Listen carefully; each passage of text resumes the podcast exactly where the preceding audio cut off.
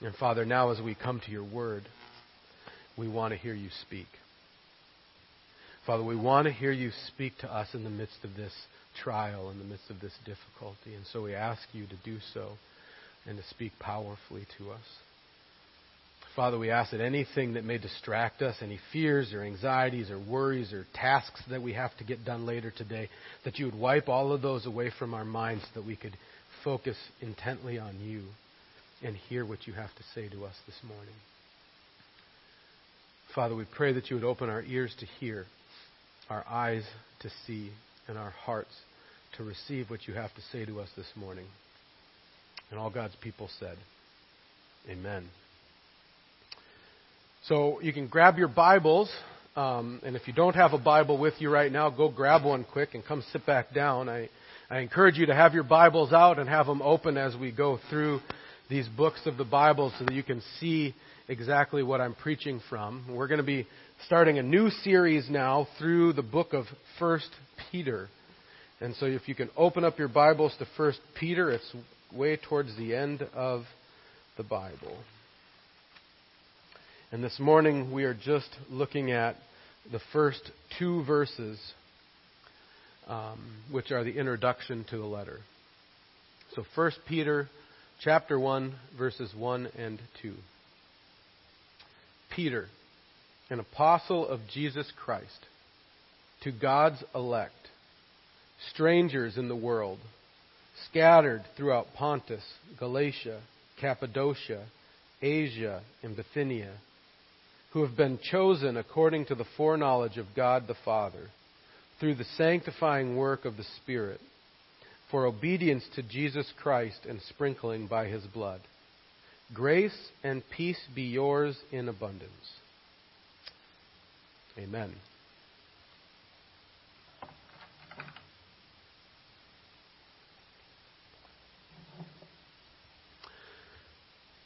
Well, I remember the first time I tasted a little crumb of what it feels like to be an exile. And I want to emphasize that. This is a little crumb of a taste. It's not much.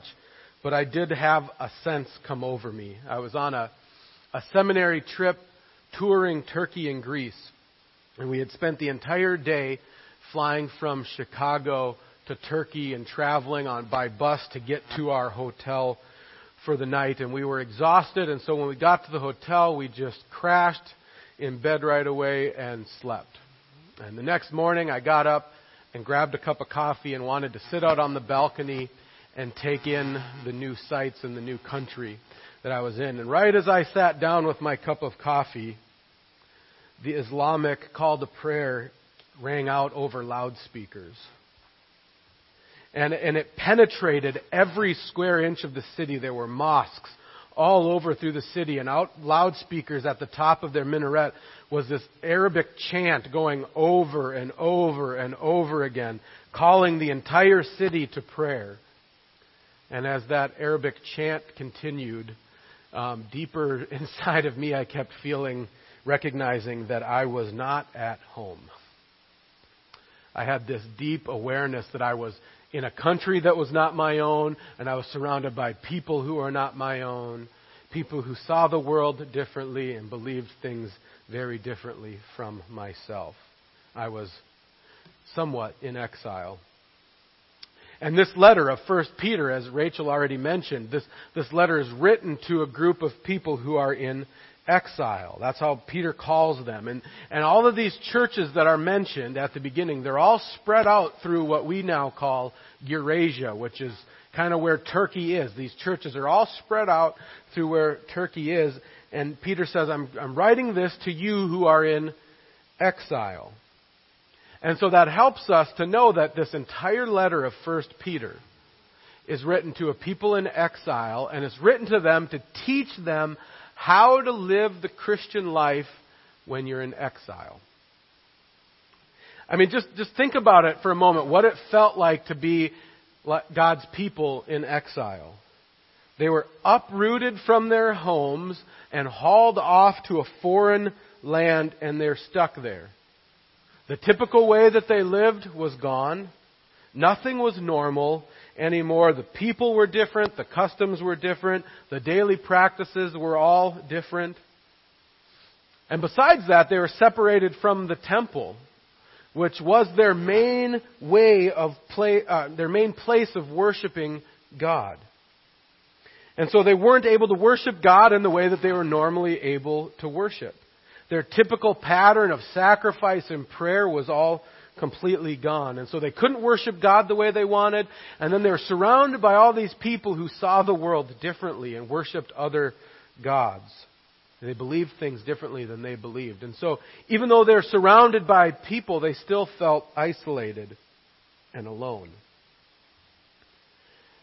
And I think many of us are beginning to sense our own unique style of exile right now. Because of the spread of the coronavirus, many of our normals have changed. Not all of our normals, but many of our normals have changed. And we haven't been uprooted from our homes. Actually, many of us are stuck in our homes. But we have been separated from our friends and family. And we're not able to do the things that we have normally been able to do. And as when we do get out into the world around us, it just seems different than it was before. Things just seem different. And we've also been separated from our church buildings and from our fellow believers. We are not worshiping the way that we're used to worshiping. We're sitting in our living rooms watching worship on a screen, which is not normal. And as I've talked to a number of people in the midst of this season, they say, I feel like my weeks and my days just start to blur together because I don't have this regular pattern of getting up, getting dressed, going to church, worshiping with God's people. So I don't know which day is Sunday, Monday, Tuesday, or Wednesday. And even this morning, as I tried to figure out how many weeks we've been doing this, we had a discussion as a family because we just couldn't quite remember how many weeks we've been doing this. We eventually figured out 5. But everything kind of blurs together because we've lost our normal rhythms. And many people, because of our are feeling isolated and alone in the midst of this. But in reality, this has only amplified what was already true about us as Christians. Christians have always seen themselves as exiles in the world. Yes, before this we were able to attend church on Sundays and worship with God's people. Yes, we were free to live out our faith. But as Christians, when we live out our faith in the world and we begin to look at the world around us, we quickly realize that we are surrounded by people who do not see the world the same way we do and who believe very different things. And so since we're trying to live out our faith in the midst of people who believe different things and worship different gods, we easily begin to feel isolated and alone because there are so many people who are unlike us. We are in exile, even when we're not in the midst of this corona quarantine. And yet Peter, as he opens up this letter, he gives us a really helpful adjective in the midst of our exile. He says, you are not just exiles. He writes at the beginning, he says, to those who are elect exiles. Elect exiles. That's really important for us to remember in the midst of our own exile. That we're not just a people scattered throughout the world, kind of living out our own lives in the midst of non-believers. And even right now, as we're stuck in our homes, we're not just a quarantined people. We are elect exiles. We are elect quarantined people. We're God's chosen people. And as we talked about last week, we are the people that Jesus Christ won through his life, death, and resurrection. We are the people that he purchased with his own blood. And we have been adopted into God's family. And that's really important because exile causes disruption.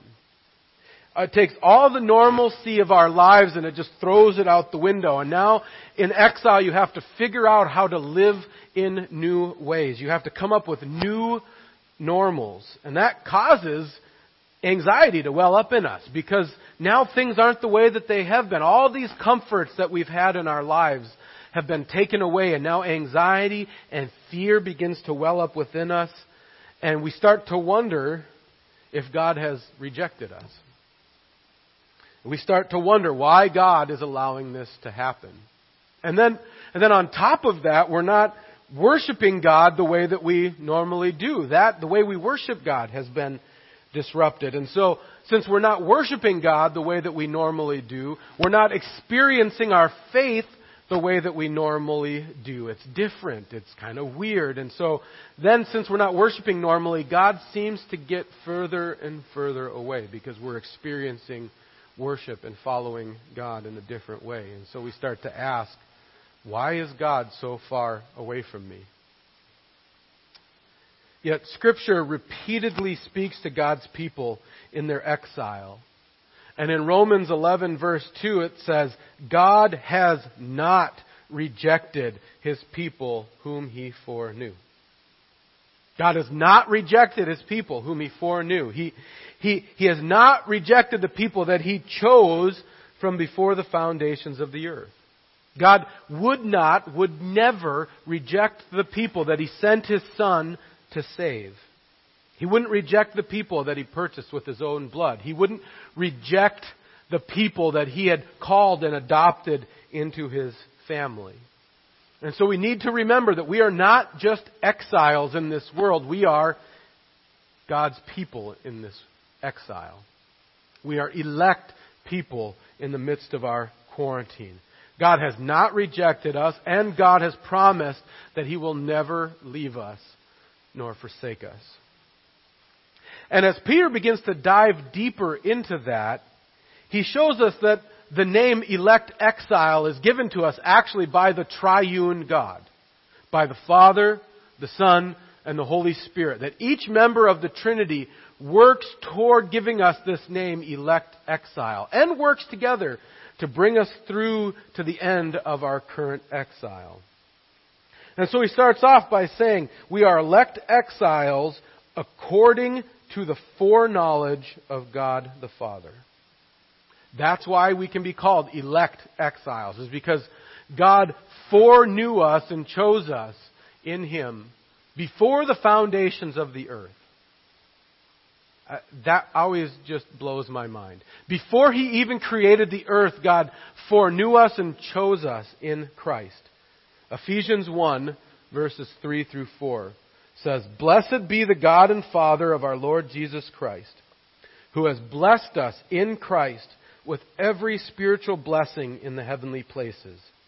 And then it says, even as He chose us in Him before the foundation of the world.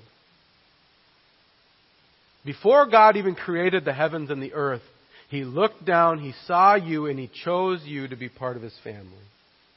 He knew all of the terrible things you would do.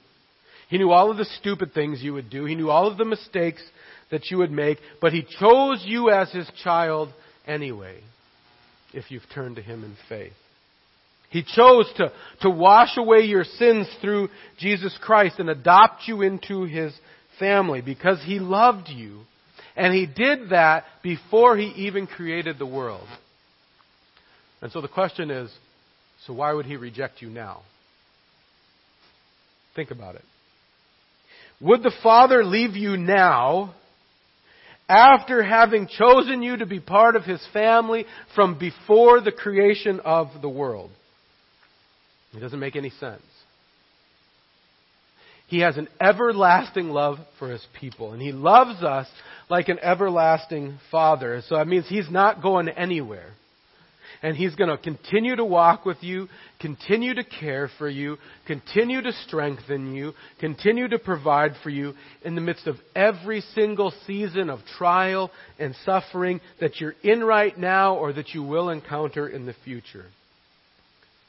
And it may feel like God is far away, but it doesn't matter what it feels like. God has promised He is not.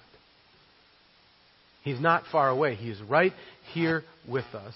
And He has promised that He will never leave us, He will never forsake us, and that He will hold us in His hand, and that He will carry us through to the end. Peter also talks about the Holy Spirit. He says that we are elect exiles according to the foreknowledge of God the Father and in the sanctification of the Spirit.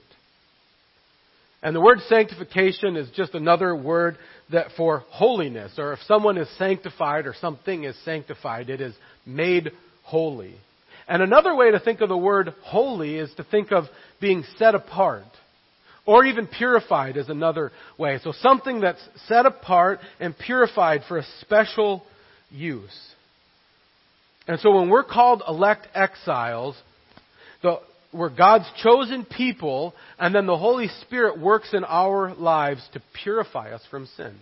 The Holy Spirit takes what Christ did through His life, death, and resurrection, and then applies it to us, helping that our past, current, and future sins are forgiven. And then He works in us to reshape our hearts so that we become like Jesus Christ, so that we're purified. But then as we're purified and as we begin to look more like Jesus Christ, it's a slow process, but slowly we begin to look more like Jesus Christ. Then as we live that out, we begin to be set apart a little bit from the rest of the world. Our lives look differently than the people around us. And so we're set apart. We're a little different from everybody else. And that's why Peter goes on. He talks about the Son. He talks about Jesus Christ.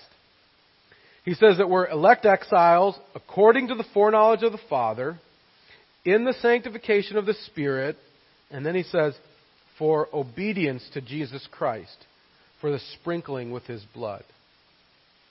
And so the Christian, the elect exile, is someone whose sins have been forgiven through Jesus' blood. When someone turns to Jesus Christ in faith and trusts Him for the forgiveness of their sins, their sins are washed away and cleansed completely. But part of putting your faith and trust in Jesus is repentance. And so when we put our faith and trust in Jesus, we turn toward Jesus and say, I trust You, I put my faith in You, I want You to save me and forgive me. But when you turn to Jesus in faith, you're also turning away from your sinful life and your sinful past. You're turning away from it in repentance and saying, now Jesus, I love You. Forgive me. I want to obey You. I want to follow You. I want to do the things You want me to do. And that's really important in the midst of our own exile, and our current exile, but our exile throughout all of life. Yes, in the midst of our exile, we do rest in our election in the Father. We rest in the fact that God chose us from before the foundations of the earth, and that He's got a hold of us as our Father. He's adopted us into His family, and He'll never let go of us. We rest in that in the midst of our exile. But we also need to realize that as God's chosen people, He expects us to live as His people in the world. We're called to keep following Jesus and obeying Jesus in the midst of our exile. We're called to live holy and pure lives in the power of the Holy Spirit. And it's always been difficult to live the Christian life. Anybody who tells you it's easy to live the Christian life has not really lived the Christian life. It's always been difficult to live the Christian life, but in the midst of exile, it's even more difficult. Everything becomes more difficult in the midst of exile because everything is different. And because everything is different, we get worn down, we get exhausted, we get tired. And when we're worn down and exhausted and tired, we really easily fall into temptation. And I can pretty much guarantee that all of you have experienced this at one time in your life. One example in particular.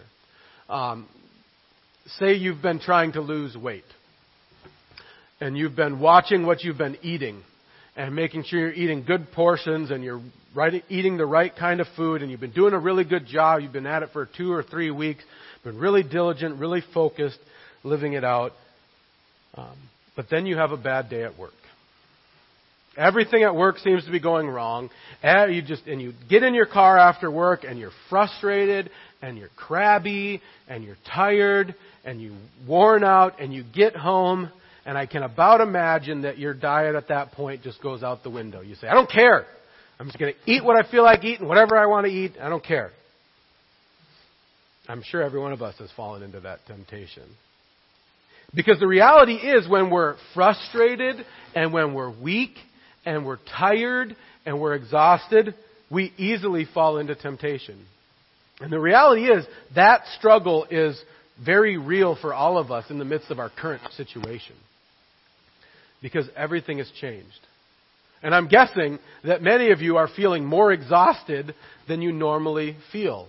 Some of you are working way more than you normally work because your job has gotten crazy in the midst of this, and so you're exhausted from that. And others of you are wondering, why am I so exhausted when it feels like I'm not doing anything? It's because everything's different. It wears us out. But either way, we've got a lot of people right now who are exhausted and worn out and tired, and they're sick and tired of being stuck in their homes, and they're sick and tired of not being able to do the things they want to do. And that all lays the groundwork for us being ripe to fall into temptation. It lays the groundwork for us to maybe to really risk falling into moral failure. And so some people are going to be tempted to get back into drinking. Many people are going to be tempted to skip their morning quiet times with God because I just don't feel like it anymore. Many people are going to be tempted to tune out of the live stream worship services because it's just easier to get up and drink my coffee and go sit on the deck. Many people are going to be tempted to fall into patterns of anger and bitterness in this season. Those temptations are there, and it's real. And in these seasons of difficulty and in these seasons of temptation, we need to remember that we are elect exiles. That we are the elect people of God quarantined in our homes. And so even though we are tired and worn out and exhausted, we are still God's people. He hasn't left us nor forsaken us, and He's with us there to help us through to the end, but He also expects us to keep on following Him, even when the path is hard. He expects us to keep on running the race, even when our muscles hurt. He expects us to continue exhibiting the fruits of the Spirit: love, joy, peace, patience, kindness, goodness, faithfulness, gentleness, self-control. And we're going to mess up. We're all going to mess up. None of us are going to do this perfectly. But when we mess up in the midst of this, we still act like a Christian and we get down on our knees and we look up to our God and we say, I'm sorry, I messed up again. Please forgive me. And then we say, give me strength to continue to follow you. Give me strength so I don't fall into temptation again. Give me strength to continue to take the next step and the next step and the next step as I follow you. Because just because things are difficult doesn't mean that we are no longer followers of Jesus Christ. We need to continue to keep our eyes on Jesus Christ, trusting Him and following Him. And when we do that, the rest of Peter's greeting comes true in our lives. He ends his greeting by saying, may grace and peace be multiplied to you. May grace and peace be multiplied to you.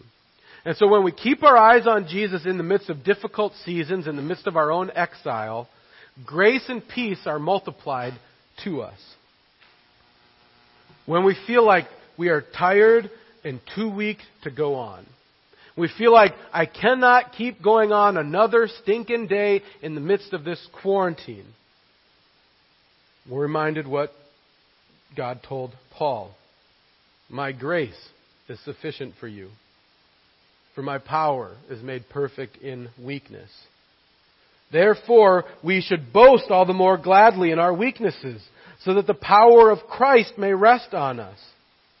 For the sake of Christ, then, we should be content with weaknesses, insults, hardships, persecutions, and calamities. For when we are weak, then we are strong. In the midst of this difficult exile, we feel like we're too weak to go on. Grace will be multiplied to us as we keep our eyes on Christ. His power will be made perfect in our weakness. We continue in this, and anxiety begins to build up within us, and fear starts to kind of lurk on the corners of our lives because everything's changing, and we don't know what the future holds. We can't make any plans about the future. Everything keeps changing and swirling, and we begin to feel anxious. We're reminded what Jesus told his disciples the night before he was betrayed. Peace I leave with you. My peace I give to you. Not as the world gives do I give it to you. But let not your hearts be troubled, neither let them be afraid. It's in the midst of difficulty with anxiety and fear upon us, as we keep our eyes on Jesus Christ, peace will be multiplied to us. It's because we are the elect exiles. We are God's chosen people in the midst of this quarantine.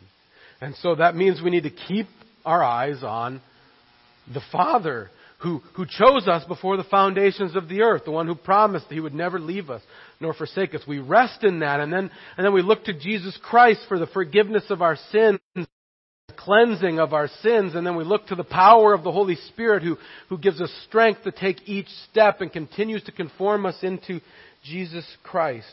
And as we do that, as we live each day trusting in the triune God, grace and peace will be multiplied to us, even in the midst of this difficult situation. Let's come to our God in prayer. Heavenly Father, we thank you that we can continue to trust you and rest in you in the midst of this exile, in the midst of this difficult season. Father, we thank you for your promises that you will never leave us nor forsake us, that you will hold us in your hand right to the end. Father, I thank you that we can rest in that. I thank you for the forgiveness of sins through your Son. Thank you for the power of the Holy Spirit who guides us and shapes us each day. So, Father, we pray that you would hold us in your hand more fully. Protect us from the temptation to wander away from you or to fall into sin or to fall into moral failure, Lord. Hold us in your hand and protect us, and keep our eyes on you in the midst of this. May we not only rest in the fact that we are your people, but may we live as your people in the midst of this time. And all God's people said, Amen.